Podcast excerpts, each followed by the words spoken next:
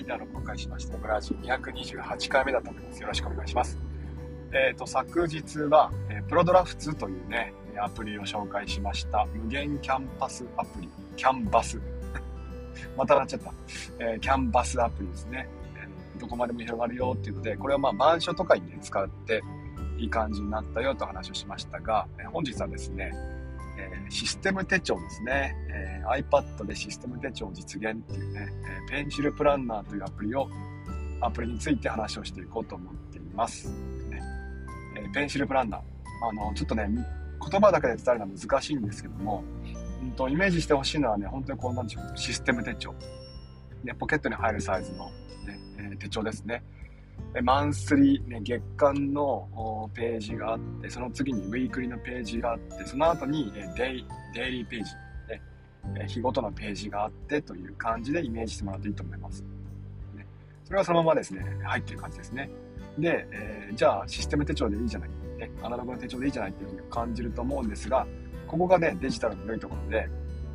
えー、マンスリーで書いたものがですね、そのまま、えー、ウィークリーやデイリーのページにそのまま映るんですね。あの A で書いた場所が B でも C でも映るっていうのがね、やっぱデジタルの良いところなんですよ。で考えると、このね、えアナログとデジタルのね、良いとこ取りっていうのを、このアプリはしてるなぁなんていうふうに思っています。え具体的にはですね、私が、えー、日ごとですね、え、デイリーページを開いて、えー、そこで、デイリーページ開くとですね、あの、まずカレンダーとタスク、リマインダーがですね、表示されます。これ非常に便利です。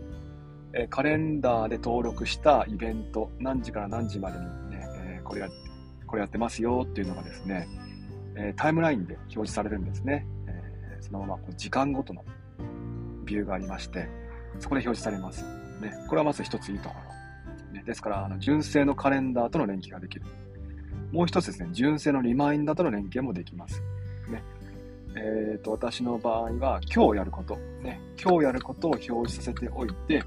でやったらですね、ポチポチと押して消していくと。そういう感じですね、リマインダー。がっつりこう、リマインダーで作業するときっていうのは、あの、リマインダーでやっていくんですよ。例えば朝ね、えー、なんか、これ、あの、私の場合はこう、なんですかね、インボックス的な、ね、後でやろうと思ってるフォルダがあって、そのフォルダーにとりあえず、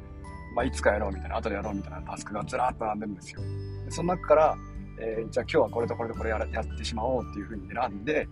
今日のボックスに入れていくようなイメージなんですね。でそういう作業をするときには、純正のリマインダーを使っていきます。ただ、え日中ですね、別に純正リマインダーじゃなくてもいいので、えー、私の場合はシステム手帳、ペンシルプランナーを開いて、えー、メモをしながら、ね、ポチポチポチと押して、えーまあ、タスクを実行していくっていうような、こんなイメージですかね。で、あと、もう一ついいところはですね、この、さっきのシステム手帳、システム手帳って言ってるんですけども、これね、書けるんですよ。あの、カレンダービューとか表示しますよね。このカレンダーの部分に、えー、カレンダー、タイムラインか。タイムラインの部分にですね、メモ書きができます。ね、ですから、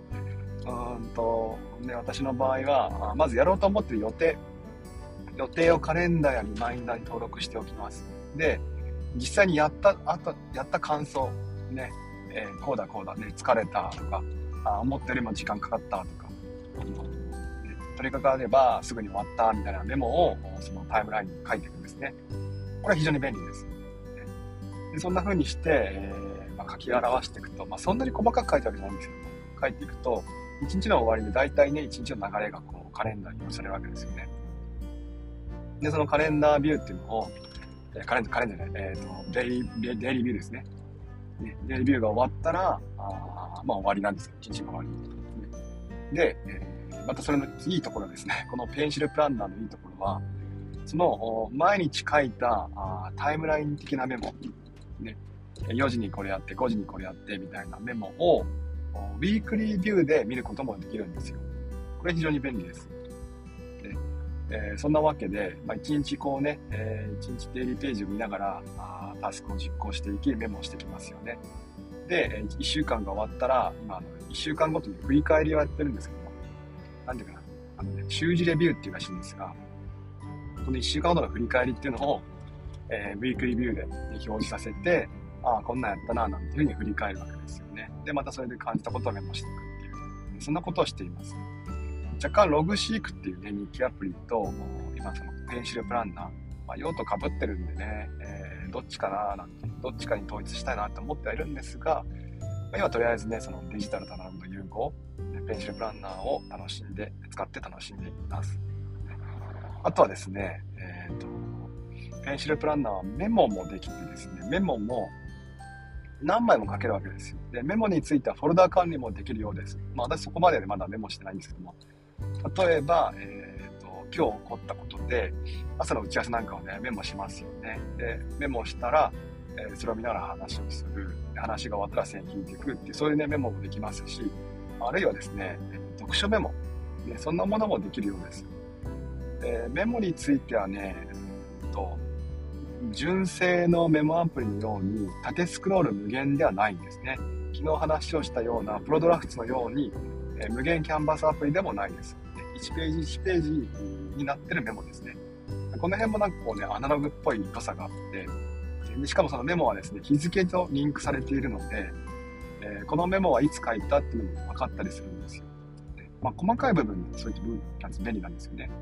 まあ、そんなわけでですね、ペンシルプランナー、デジタルとアナログの融合ですか。ね、アナログの良いところを持ちながらも、アナログっぽくね、え、管理しながらもですね、え、A で書いたものが B でも C でも映る。ね、あるいはコピペが簡単にできる。この辺の良さがあるので、えー、ぜひね、使ってみてください。ペンシルプランナーです。うんとこのアプリ、昨日のプロドラフツと一緒にですね、ペンシルプランナープロドラフツ、この辺はですね、えー、まあ、先日紹介した iPad Workers という本ですね、後藤春菜さんが書いた本について、がっつり書かれていました。ねまあ、全然ね、最近そ、なんですか、もともとこういうペンシルプランナーもプロドラフツも、まあ、存在は知っていたんですけども、別にね、興味は持ってなかったんですが、本を読んでね、まあ、あの、あ、これは楽しそうだと 思ってですね、まあ、感化されて、影響されてですね、ついに買ったの2つともね、落としてしまいました。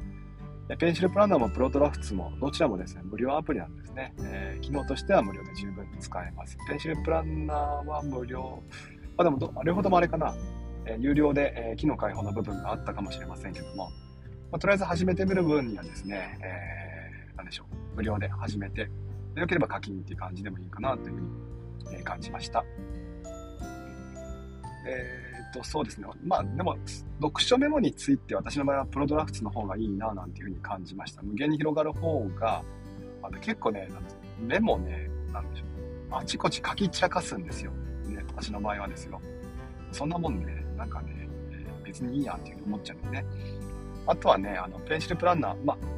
あ、アナログとデジタルの良いとこ取りっていうのはね、えー、言いながらもですね、やっぱり速さについてはアナログには勝てませんね。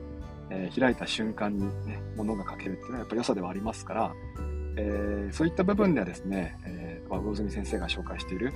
なんだっけ、スクールプランニングノートですか。こういった部分をね、使ってもいいかなと思います。ね。え、ペンシルプランナーについては、起動が、まあ、起動、起動は早いですけど、紙の手帳と比べて、開いて書ける手帳と比べて、えー、まあ、アプリを立ち上げる、ね、あるいはまあ電源を入れる必要がありますから、ワンテンポ遅くなりますけども、えー、デイリーで書いたものがウィークリーで、ね、ウィークリーで書いたものがマン,、えー、マンスリーで、ねえー、月間のビューで見られるっていう楽しさはあると思います。こんな感じですかね。えー、っと、15分経っ